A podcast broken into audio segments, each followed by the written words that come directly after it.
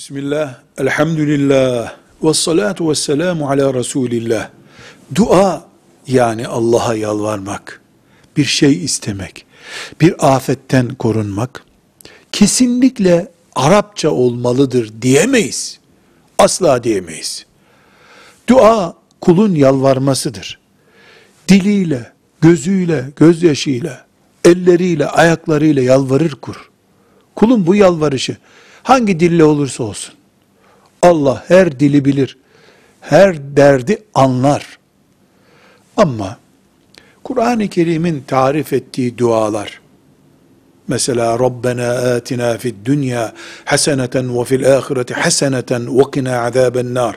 Kur'an'ımızın öğrettiği bir duadır. Muhteşem bir duadır. Anlamını bilelim bilmeyelim muhteşemdir.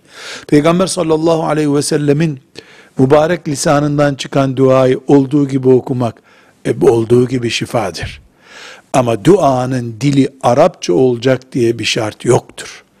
Yeter ki mümin dua etsin, duayı samimi yürekten yapsın. Velhamdülillahi Rabbil Alemin.